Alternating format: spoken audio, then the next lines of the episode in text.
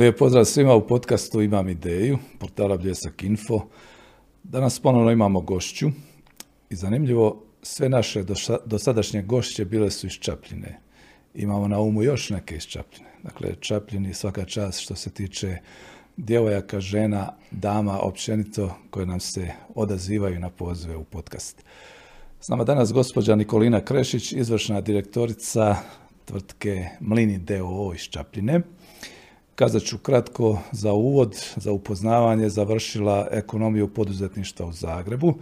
Nakon toga ADGS Leadership program u Beogradu, jednogodišnji program za strateški razvoj poduzeća financiran od strane Švedske razvojne agencije SIDE.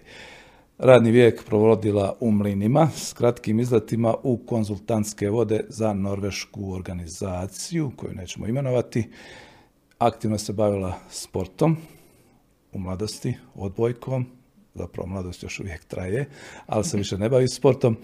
Voli da kako i dalje sport, ples, prirodu, putovanja, društven tip. Nikolina, dobro došli. Milenko, još bolje vas našla.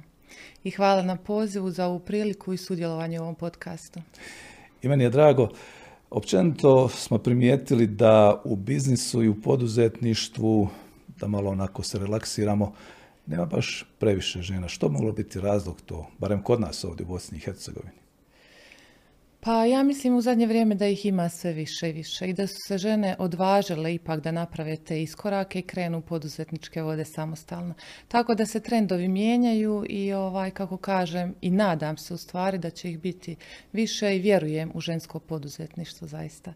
Ja oko sebe imam prijateljice koje se bave poduzetništvom pa evo i sestra moja također je poduzetnica. Ja sam u poduzetništvu, kako, kako ste rekli, završila sam, znači moja stručna profesija je vezana za poduzetništvo. Radila sam za Norvešku agenciju u startup i growth programima, tako da sam ja uvijek u stvari zagovornica poduzetništva, a, a ženskog pogotovo.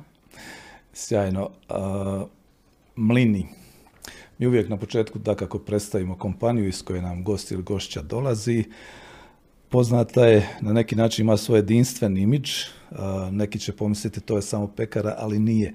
Da se malo podsjetimo kako su mlini nastajali, u kojem razdoblju, kako se sve to razvijalo pa do današnjih dana. Može, evo trudit ću se ukratko predstaviti poduzeće sa nekim svojim historijatom. Ovaj, poduzeće je formalno pravno nastalo 1991. godine a međutim korijeni sežu daleko dalje u prošlost, znači od 1929. godine kad su moji preci, odnosno pradjedovi, odlučili investirati u mlinsku industriju tadašnju i kupili dva mlinska kola koja još uvijek egzistiraju. Mi još uvijek znači imamo vodenicu koju vodi stric i radi u strugama i on je vjerojatno jedan od rijetkih živućih mlinara vodeničara koji čuva tu tradiciju mlinarstva i ne samo to, nego čuva i priče iz tog vremena koje su jako zanimljive i poučne. Inače, selo Struge, tri kilometra južno od Čapljine, je poznato, po, bilo tad poznato, po mlinskoj industriji i dosta mlinskih kola je bilo tu instalirano upravo zbog energije električne koja dolazi iz tokova rijeke Trebižat. Tako da je to nekakva, hajmo reći, ukratko povijest. od 1991. počelo se raditi modernije, organiziranije, da kažem, ozbiljnije. Kako je do toga došlo, tko je se sudjelovao? Pa idejni pokretač mlina kakvi su danas je moj otac. Nažalost, on više nije s nama to je njegova ideja da pokrene u stvari električni mlin kao nastavak vodenčarskog posla i iza toga prvu privatnu pekaru na području općine Čapljina, također koja je poslovala jako uspješno tih godina. Naravno, logičan slijed bio iza toga instaliranje još jednog pogona. Šta bi to moglo biti vezano za tu industriju? To je bio pogon za proizvodnju sušene tjestenine. Ja sam tad bila mala, ali se sjećam kako smo otvarali šampanjac i nazdravljali i sve to meni tad bilo jako veliko, sofisticirano i nekako moćno. Bila sam ponosna na svoju obitelj. Mladi ljudi često u toj životnoj dobi, e, kad se bave sportom, možda razmišljaju i o sportskoj karijeri, ali vi ste u jednom trenutku se ipak opredijelili za biznis. kad ste se susretali sa tom odgovornošću, sa svim tim, je li bilo teško ili je bilo na neki način prirodno s obzirom da je otac bio tu, da ste vi uz njega odrastali i poslovno i ljudski? Pa bilo je i prirodno i teško. Objasnit ću to malo poslije, ovaj, samo da još nešto vezano za povijest, kako se to razvijelo, kažem, pa će to pitanje doći kao logičan slijed. Jel? Ovaj, e, nakon što smo otvorili taj pogon za proizvodnju tjestenine, Otac se razbolio teško i bio je primoran da izađe iz posla i napusti sve što je, što je ostavio. Upravljanje poduzećem on je tada ostavio svom bratu Vicku, ovaj, njega sam već spomenula, i u tom razdoblju od 2001. do kad se Marin i ja nismo uključili, odnosno završili fakultete i vratili se i priključili obiteljskom poslu, rukovodilo, stric je rukovodio obiteljskim poduzećem. Znači, hajmo reći, ja sam došla nešto malo prije Marina u poduzeće, to je 2007. godina, Marin došao 2008. i od tada je krenulo nekakvo razdoblje modernijeg razvoja mlina.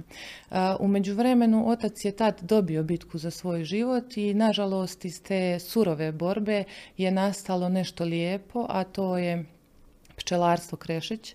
To je posao koji se bavi fitoterapijom i aromat, fitoterapijom i apiterapijom koje sad vodi moja sestra i Marin koji je prije tri godine izašao iz operativnog poslovanja Mlina, odnosno prepustio meni mjesto izvršnog direktora kako bi mogao nastaviti ovaj drugi posao kojim se u suštini bavi otac i sestra. Tako da Razvijaju se oba, Razvijaju posla. se oba posla i treći posao koji je nastao iz pčelarstva također na, na inicijativu moje sestre, to je posao proizvodnje prirodne kozmetike e, pod brendom Ingea prirodna kozmetika.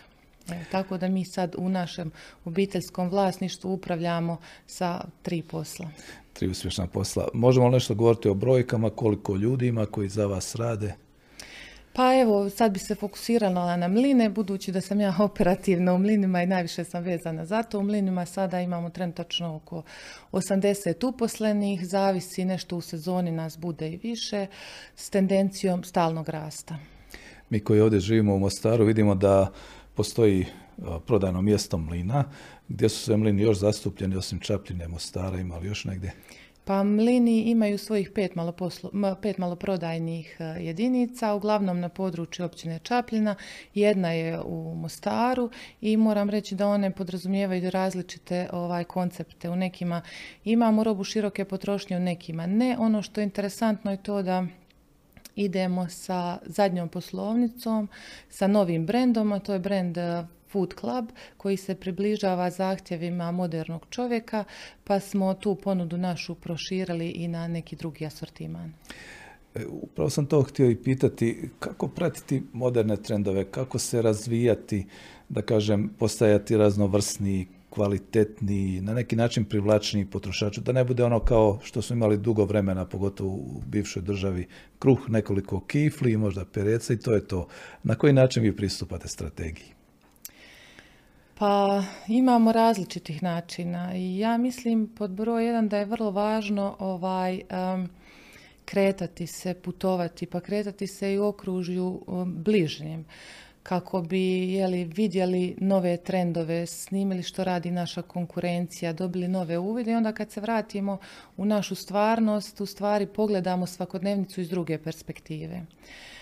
Mi unutar našeg odjela od prošle godine razvijamo odjel razvoja i moram pohvaliti tu ovaj djelatnike naše koji su praktički iz nule krenuli u svoj osobni razvoj i danas je jedna takva osoba nominirana da vodi sutra cijeli taj odjel. Ove godine, odnosno sljedeće godine, pristupamo ozbiljno ovaj, hajmo reći, e, profesionalizaciji tog dijela poslovanja, tako što razvijamo standardne operativne procedure, radne upute koji su dio integriranog HASA PISO sistema, kako bismo sve to stavili u protokole i lakše pratili taj e, proces inoviranja i optimizacije proizvoda. Dalje e, slušamo zahtjeve tržišta i naših kupaca koji vrlo često imaju zahtjeve za razvojem nekih proizvoda i tu smo mi jako fleksibilni što je naša velika prednost.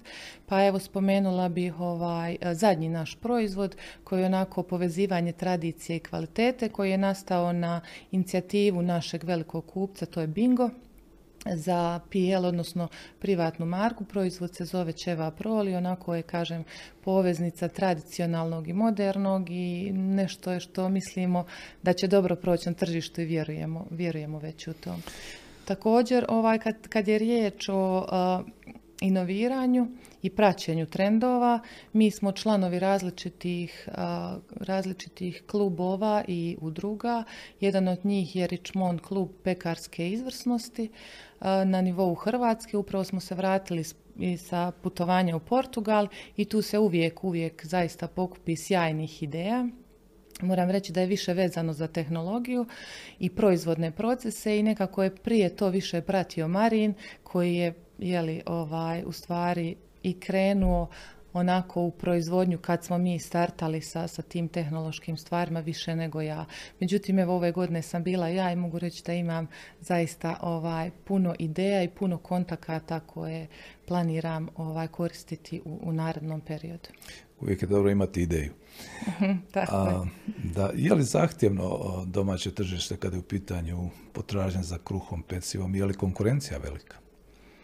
Pa konkurencija jeste velika, ono za što smo se mi odlučili je kvaliteta i posebnost.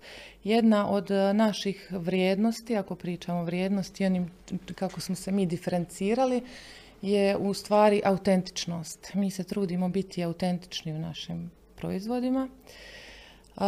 tako da u proizvodnji u dnevno svježem kruhu mi koristimo kisela tijesta i naš kruh spava odnosno ima hotele, odležava u, kako bi razvio svoje arome.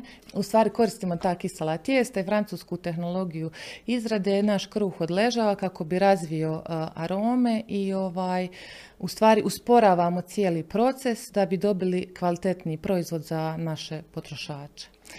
To je nešto što radimo u, tom dijelu tradicionalno, odnosno vraćamo se u prošlost, vežemo puno zrnate kruhove, vežemo kisela tijesta, odgođenu fermentaciju kako bi, kako bi sve to iznjedrili jeli, i, i diferencirali se na tržištu u moru ovih stvari koje su slične. Tako isto radimo i u pogonu ovaj, duboko zamrznutih, lisnatih, učenih i dizanih tijesta, koristeći autohtone proizvode i neke stare recepture.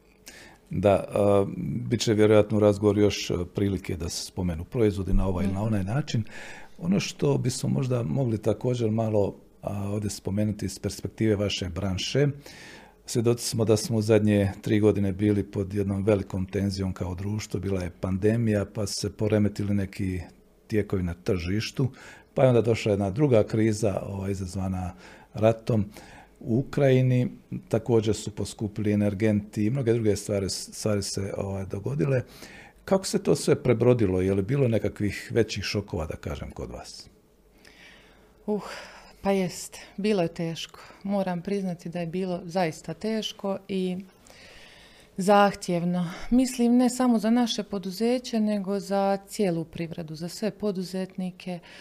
Pandemija je bila nešto što nas je pomjerilo iz naše točke komfora, iz, iz, našeg, iz naše svakodnevnice i to nas je jako pomjerilo u vrlo kratkom periodu. E, osim ovaj, i tu smo u stvari morali svi dokazati koliko smo spremni u konačnici mi sa našim internim snagama odoljeti takvim izazovima.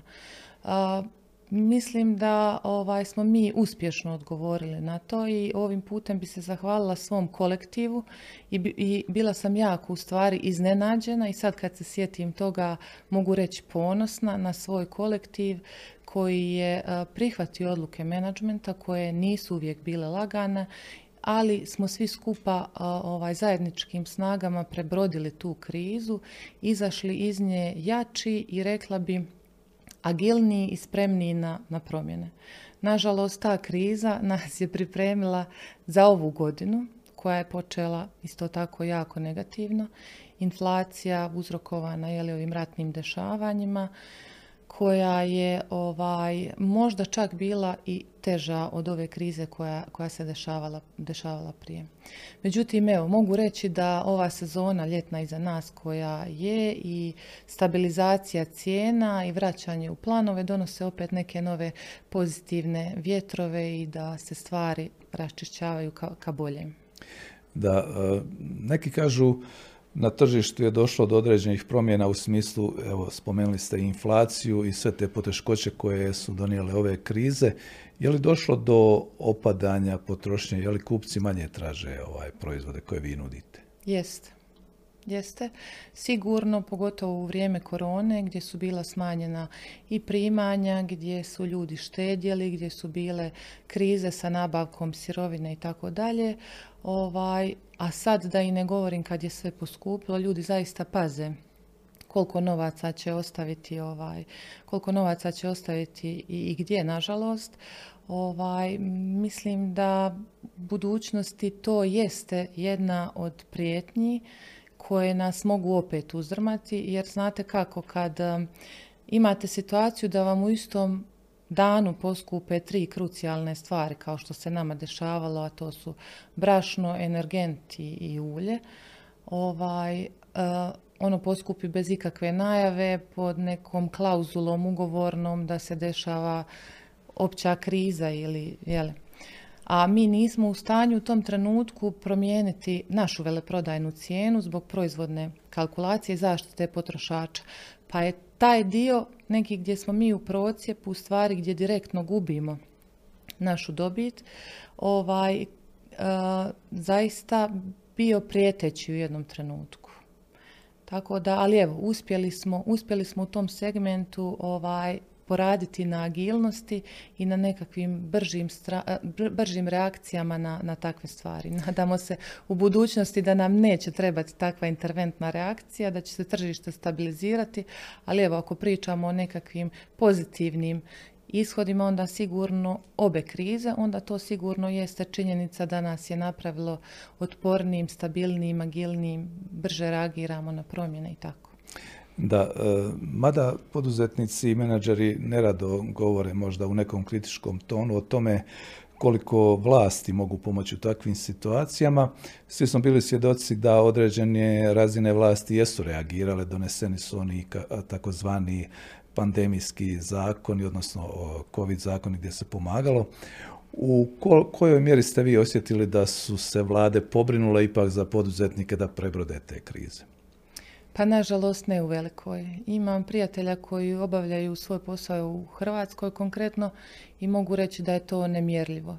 Mi smo dobili jednokratnu pomoć za sufinanciranje isplate plaća, doprinosa, ne znam već ni kako je bilo, ali ovaj, eto, to, je, to isplaćeno i ostalo nije bilo baš nešto što mogu reći da je super, hvala za to, ali nešto da je, da je bilo dalje ili da je bilo iskoordinirano na malo bolji način koji će doprinijeti lakšem prebrođavanju svega toga nije se desilo. Nije se osjetilo, da. Jedna od tema koju smo otvarali u ovom našem podcastu kad razgovaramo sa poduzetnicima i menadžerima je upravo ono što je već pomalo naznačeno u ovome razgovoru u početku, kad ste govorili da ste preuzeli kao nova generacija poslovanje koje su vaši preci ovaj, utemeljili koliko je značajno recimo da unutar same obitelji se ljudi na vrijeme pripreme i na koji način je vama uspjelo da prepoznate da ćete vi to moći, ako nije teško pitanje? Pa nije teško pitanje, ali vjerujem da je teška tema, ne samo i važna tema. Ne samo za mene i za moju obitelj i poslovanje, nego za mnoge koji se susreću sa ovim pitanjem. Ovaj, uh, mlini su danas jedno poduzeće koje je dosta strukturirano. Znači vlasnički odnosi su jasni. poduzećem se upravlja na sistematiziran način. To znači da mi imamo upravu poduzeća koju čine vlasnici poduzeća, eksterni član poduzeća, naš konzultant i viši menadžment. Mi smo svjesni činjenice koliko je važno donijeti odluke i na kojem nivou, na ispravan način i u stvari ko je zadužen za provođenje takvih odluka. Tako da na tragu toga mi se trudimo razmišljati strateški i mi smo evo sad upravo u fazi pisanja trogodišnje strategije za, za, period, za period ispred nas. I u stvari treba da iznjedrimo dokument koji će sadržavati naše politike u naredne tri godine, uključujući investicionu politiku, tržišnu politiku, kadroviranja i tako dalje. Te u konačnici kad završimo sa, sa vizijama vlasnika i strategijom, taj plan spuštamo operativno na biznis planove godišnje, koji s koji kasnije idu ciljevi prema određenim djelatnicima, jel tako i sektorima koji su u obavezi da izvrše ono što smo se dogovorili da će biti jel, izvršeno. Tako da ne samo da je vlasnička struktura jasna i dokumentacija i protokoli, nego su jasni i opisi radnih mjesta, obaveze pojedinaca, planovi kadriranja, uvođenja ljudi u posao i tako dalje. Tako da mogu reći da smo tu zaista napravili jedan dobar iskorak i da smo se pripremili da našu, uh, naše poduzeće u stvari uh, razdvojimo uh, od nekakvih odnosa vlasničkih i upravljačkih. Da, ali općenito bilo bi sjajno da date možda neke upute, neki savjet ljudima koji su možda u poziciji da razmišljaju o tome da će jednog dana naslijediti nešto kako postoje oni koji jednostavno ne prepoznaju se, recimo netko želi biti zubar, a otac i majka bave nekom proizvodnjom, netko želi biti, ne znam, nija glumac i tako da. Dakle, takvih ima, ali oni koji ozbiljno razmišljaju preuzeti, odnosno naslijediti posao obiteljski, na što trebaju obratiti pozornost u svojoj izobrazbi, u svome stavu i u pristupu poslu. Pa ovo što ste spomenuli sasvim je ok ako ljudi žele krenuti svojim putem i imaju neke preferencije i u svakom slučaju ako se to dešava ja predlažem i roditelje i nasljednike eventualne da se ipak ne, ne odluče možda da krenu tim putem, nego da vide šta je to njihova strast. Međutim, ovo kako sam ja bila odgajana u poduzetničkoj ideji, ja vjerujem da su tako većina ljudi koji su u sličnim situacijama kao ja, jer mi odrastamo s našim poduzećima, sa našim roditeljima koji su predani tom poslovanju, tako da ja vjerujem da se kod njih uvijek negdje rađa jedan dio ljubavi prema poslu koji rade njihovi roditelji. Moj savjet za njih bi bio da najprije spoznaju to što, je to što žele, da, da pričaju dosta sa starijim od sebe, iskusnijim ljudima i da nekako probaju, ajmo reći, vidjeti šta je to što bi bilo najbolje za njihovu budućnost. U svakom slučaju da svoje prvo radno iskustvo nakon završene škole, fakulteta, steknu u, ne u obiteljskom poduzeću, nego u poduzeću koje je možda slično ili na organizacijskom nivou, na većem, odnosno na većem organizacijskom nivou nego što je to njihovo obiteljsko poduzeće. Tako na taj način oni u stvari e, dobiju cjelokupnu sliku poslovanja, vide svoje preferencije, steknu nekakva iskustva koja će im kasnije olakšati ovaj rad u poduzeću.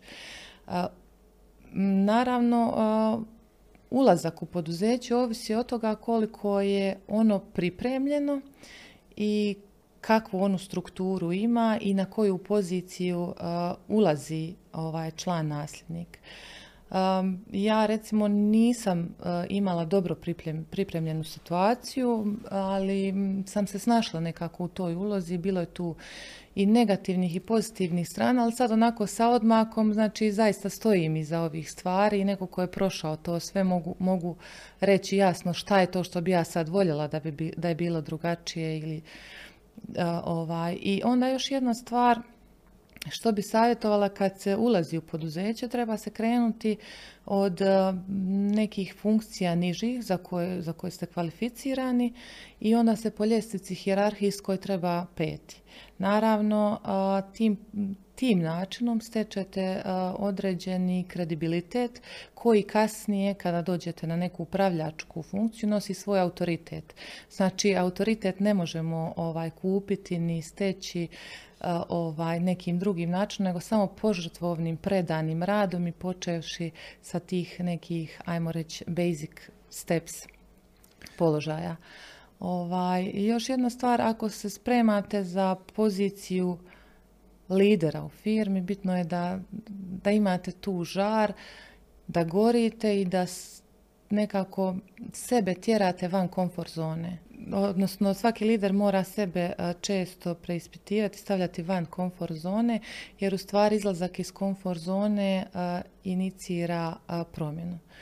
Promjena mora biti inicirana od lidera, ne samo da on mora biti u stvari sposoban da upravlja promjenom koja je sastavni dio procesa i da je koordinira, nego on mora inicirati. Koliko god bilo teško, ali to je za mlade ljude onako mora biti izazov.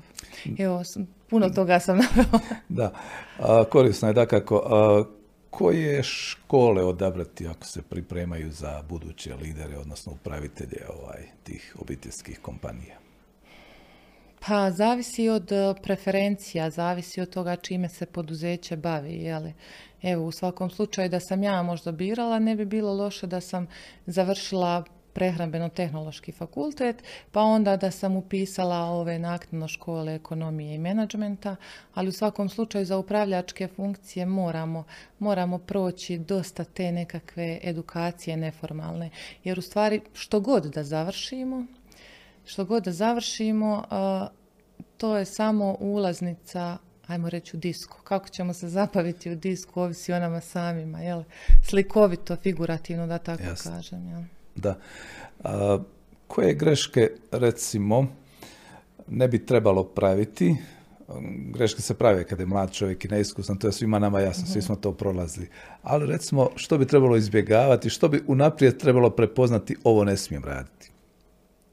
Hm. To je malo teško pitanje. Ovaj, iz grešaka puno učimo.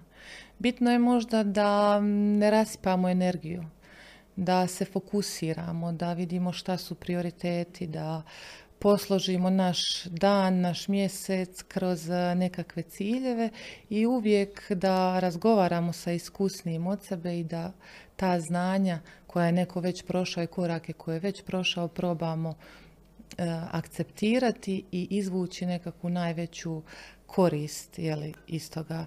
Sad konkretno što ne bismo trebali raditi, ne znam, kažem, evo, greška teško je znati bez konkretnog slučaja. Teško je, da, da. da, Dobro. Ima puno toga što ja sad ne bi radila na način na koje sam radila, ali...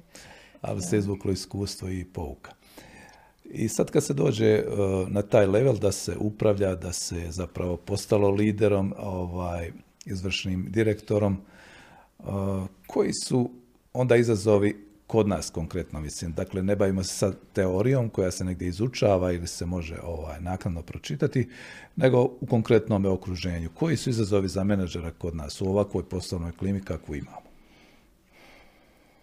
Izazovi su definitivno um, kadrovi, koji nam odlaze i koji nisu sa svojim školovanjem ili iskustvom prilagođeni potrebama tržišta rada. To je sigurno jedan od, ajmo reći, najvećih izazova. zatim imamo još ove nepovoljne situacije političko-ekonomske, jel tako? Ne bi se puno zadržavali, tu svi znamo koje smo i prolazili smo jel, kroz ta pitanja i prolazimo često. Mislim da, kažem ovo, kadrovi. Također izazov je, ovaj, kako sam već spomenula, pristup kapitalu i nekako zemlje u regionu već su počele koristiti fond, sredstva iz europskih fondova, čime su jeli, osigurali svoje kapitalne investicije i postali dosta tržišno konkurentniji od nas. Tako da evo, to su nekako, ajmo reći, dva, tri izazova koja se nameću kao, kao ključna. Koja su u okruženju, na koje se ne može puno utjecati, ali ih se treba spominjati kako bi eventualno se pokušalo kroz politički sistem promijeniti, jel tako? tako. spomenuli ste kadrove. kad kažemo pekarska industrija, onda pomislimo na one vješte pekare, na ljude koji stvaraju to slasno pecivo i tako dalje. Ima li kod nas izobrazbe tih kadrova organizirano, mislim? ili ih vi morate kasnije školovati? Nema. Nažalost, moram reći da nema. Jasno i glasno. Možda u nekim većim gradovima da, Čapljina ne, Mostar ne. Ovaj, I to je nažalost tako, ljudi bježe od takvih poslova, iako su to poslovi koji su, ajmo reći, teški, ali imaju svoju budućnost na tržištu rada i mislim da ne bi trebali bježati od toga. Mi smo u našem sistemu osnovali i internu školu pekarstva ona, nažalost, trenutačno ne funkcionira, ali sa jednom tehnologicom našom koja je zaista bila onako samo inicijativna i proaktivna, nažalost nije više s nama, evo desilo se to da je otišla vani, ali smo napravili cijelu metodologiju i praktični i teoretski rad za ljude koje mi u stvari primamo kao pripravnike unutra i onda smo razvijali ta njihova znanja i vještina kako bismo ih mogli pozicionirati i uvesti u sistem na najbolji mogući način mladi ljudi koji bi željeli recimo biti zanatlije, u konkretnom slučaju pekari, na koji način mogu doći do izobrazbe osim ove vaše škole, e, zapravo što im savjetovati, kako da, ako imaju toliko želju postati pekarom, kako da postanu pekar? Pa evo kažem, ne znam formalno obrazovanje gdje postoji, nije to nešto što se ne može naučiti, ako bilo gdje dođu mogu ovaj, usvojiti ta određena znanja i mogu kroz, ajmo reći, pola godine ovaj, um, naučiti i biti pekari i onda u stvari sve ovisi o tome koliko pojedinac uh, želi, koliko želi usvojiti, koliko je odgovoran, koliko ima, koliko je uh, otvorenog uma, koliko se želi žrtvovati i tako dalje. Kad su u pitanju tehnolozi, tu pretpostavljam da je baza malo zahvalnija kada je u pitanju izbor, da možete naći dovoljno stručnih kadrova. E, pa jeste, s tim da tehnolozi ovaj, također moraju biti svjesni činjenice da najprije moraju savladati zanat, to jeste provesti određeno vrijeme u proizvodnim pogonima, tek onda doći na nekakva mjesta koja, za koja su se školovali i koja se e, vežu konkretno sa, sa tehnologijom. Znači, bez obzira na to čovjek mora ući u proizvodni pogon i krenuti od nule da bi stekao ovaj sutra kredibilitet. Ovo kao što sam rekla i malo prije da ili upravlja nekim standardom kvalitete ili radi inovaciju, vodi pogon ili tako dalje. Da, e, spomenuti odlasci kadrova, evo spomenuli ste kolegicu koja je mhm. bila kod vas u radnom odnosu, otišla je negdje, e, svjedočimo masovnim odlascima, ovaj, posebice mladih ljudi, ali evo i starijih, nažalost. E, koliko osjeća poduzetništvo domaće posljedice tog masovnog odlaska u ovome trenutku? Pa jako osjeti. Jako osjeti iz, um, mi živimo u, u, maloj sredini i u stvari naše tržište također ne samo uh, kadrovi koji odlaze i pa smo u deficitu i ne možemo u stvari doći do kadrova koji, koji mogu iznjedriti neke ozbiljnije stvari, ovaj, nego i samo tržište. Budući da mi proizvod, proizvode prodajemo lokalno, onda osjetimo zaista taj odljev stanovništva i u tom kontekstu. da li će se šta promijeniti? Mi interno možemo raditi na nekakvim stvarima, ali prema zadnjim analizama, ne znam kojih je radio, ali ljudi ne odlaze zbog loših poslovnih uvjeta, nego prvi razlog odlaska je socijalna nesigurnost.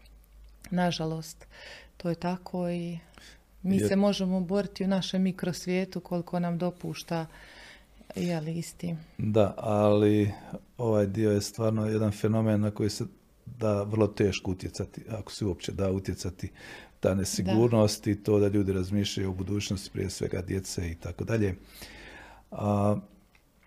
Nekako se nameće samo po sebi pitanje evo, na sve ovo što smo razgovarali i prošli oko kadrova i oko osposobljavanja, da nam školski sistem nikako da krene slijediti potrebe privrede, da kažemo.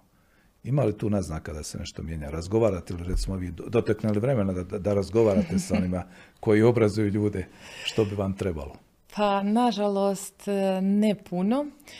Moje kolege su radile ovaj, na projektima i vidim da postoje ovaj, projekti koje financiraju nekakve strane agencije koje se bave dualnim obrazovanjem, prekvalifikacijama i tako dalje. Trenutačno jako interesantna tema za nas, ali trenutačno u, u strukturi našoj nemamo ljude koji bi se bavili tim stvarima. To zahtjeva onako dodatnu energiju i dodatan rad. Možda nekad u budućnosti bi trebali razgovarati o tome jer smo, kažem, evo mi, mi kroz tu školu bili na tragu tog da u stvari mi interno obučavamo kadar kako bi ga mogli dobiti. nekakve inicijative sa strane evo srednjoškolske ustanove nismo imali. Međutim, evo imali smo inicijativu i to je zaista pohvalno. Naša općina Čapljina kod primanja svojih pripravnika u pripravnički radni odnos vrlo je prijateljski raspoložena za u stvari posudbu kadrova mladih koji bi se educirali e, kod nas u poduzećima i nastavili možda svoje, svoj radni odnos u, u, tom poduzeću. Mi smo imali pozitivan primjer i par ljudi zaista koji su prešli iz općine su nastavili raditi danas su jeli, evo, i prvoborci i hajmo reći neko ko, ko je u upravljačkom timu mlina.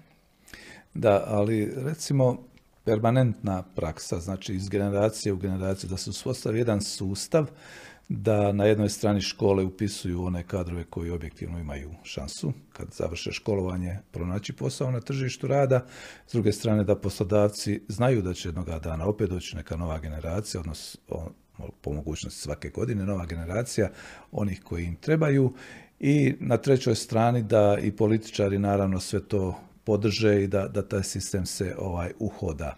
Koliko smo daleko od toga? Koliko bi vama recimo bilo korisno da imate nekoga tko će vam dolaziti četiri godine na praksu i onda sve zna, jel? Bilo bi jako korisno, evo ja mogu reći sad iz ove pozicije da smo mi vrlo otvoreni, čak i možda u završnoj godini davati nekakve stipendije za ljude koji su voljni ostati raditi s nama. Ovaj, mislim da smo daleko od te priče i da nema dovoljno inicijative ni sa jedne ni sa druge strane, nego, ajmo reći, plivamo u tom, tom stanju kako je.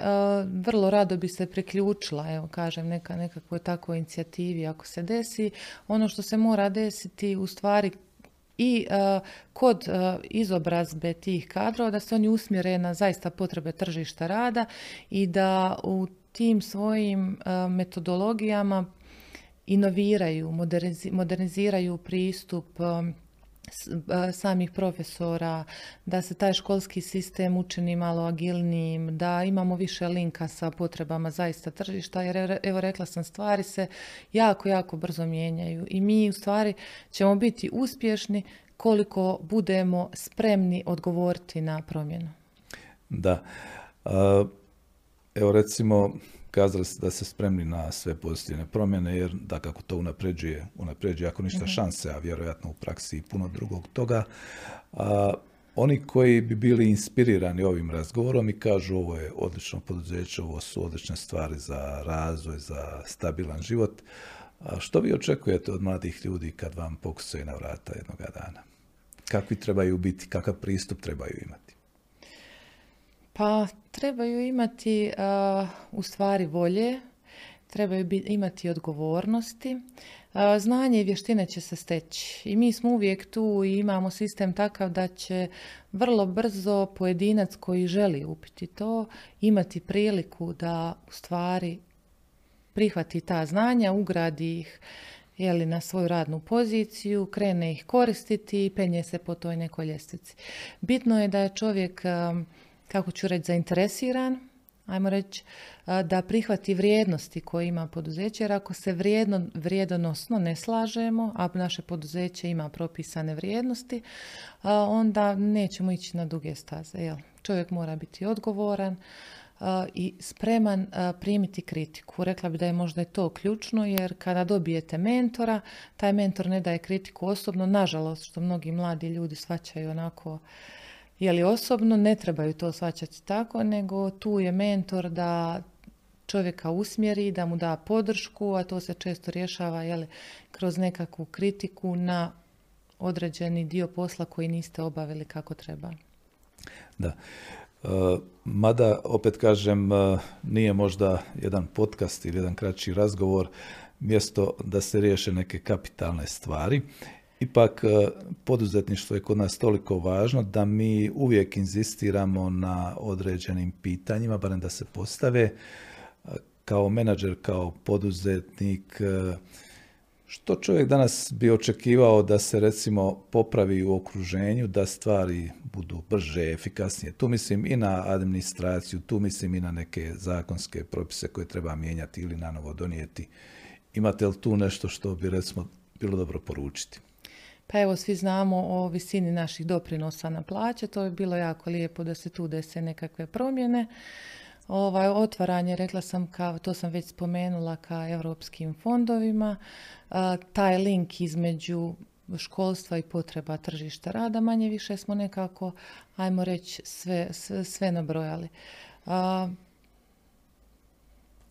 tu je to negdje. Tu je to negdje. Evo, mislim, bilo bi još nekakvih stvari, ali da sad ne idemo u detalje, otprilike mislim da smo spomenuli te neke stvari koje su za nas ključne. Da. E, Ovako kad se razmišlja o budućnosti, e, o planovima, evo kazali ste, kriza je prebrodila se u neku ruku, barem stabiliziralo se, poslovanje opet ide nekim svojim tijekom, izvukli ste pouke, postali ste prilagodljiviji, očvrsnuli. Kakvi su planovi dalje, što smijemo otkriti, što mhm. očekivati od vas i od mlina? Pa evo kako sam već spomenula, radimo na strategiji, detalje ne smijemo ne otkrivati, ali bit će tu nekakvih dosta inovacija.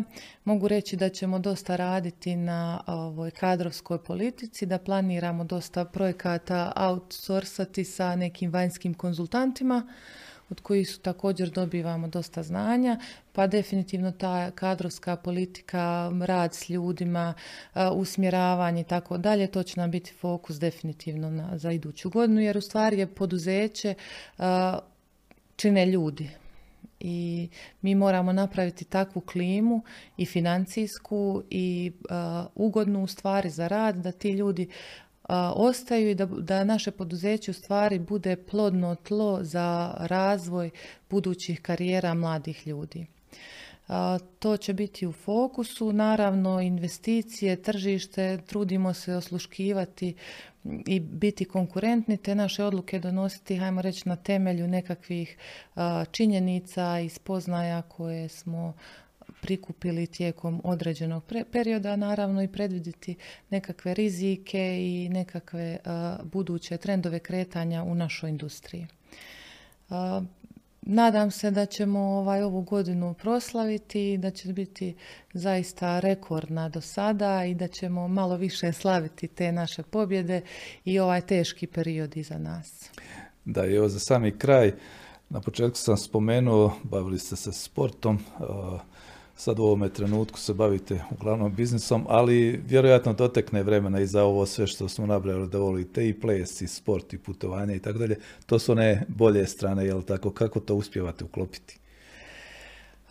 pa uspijevam. Evo uspijevam i dosta sam aktivna, krećem se, putujem. Nažalost, zbog tih čestih putovanja sam odustala od plesa. Taj ples u jednom periodu mog života je onako dosta mi značio, opuštao me. Bavim se rekreativno sportom i sada ne odbojkom, ali onako trudim se da ostanem ovaj, u, u dobroj fizičkoj kondiciji, da pazim na sebe koliko mogu.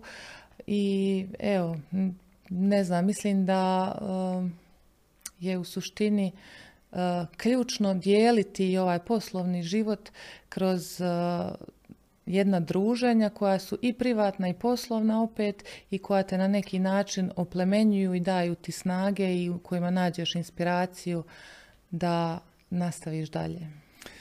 Mislim također kada spominjemo riječ inspiracija, Nikolina, da će ova vaša priča, iako nismo ispričali sve, nego samo jedan dio biti inspirativna mnogima koji se jednoga dana žele baviti nekim biznisom i svim onim što je vezano uz biznis. Hvala za gostovanje u podcastu Imam ideju. Hvala Miljenko vama na pozivu, ja se isto nadam. Hvala lijepo još jednom. Bila je to naša gošća Nikolina Krešić, izvršna direktorica tvrtke Mlini DOO. Podcast imam ideju, već smo kazali, ide naprijed, dovodi zanimljive ljude, a vi gledajte da nas gledate.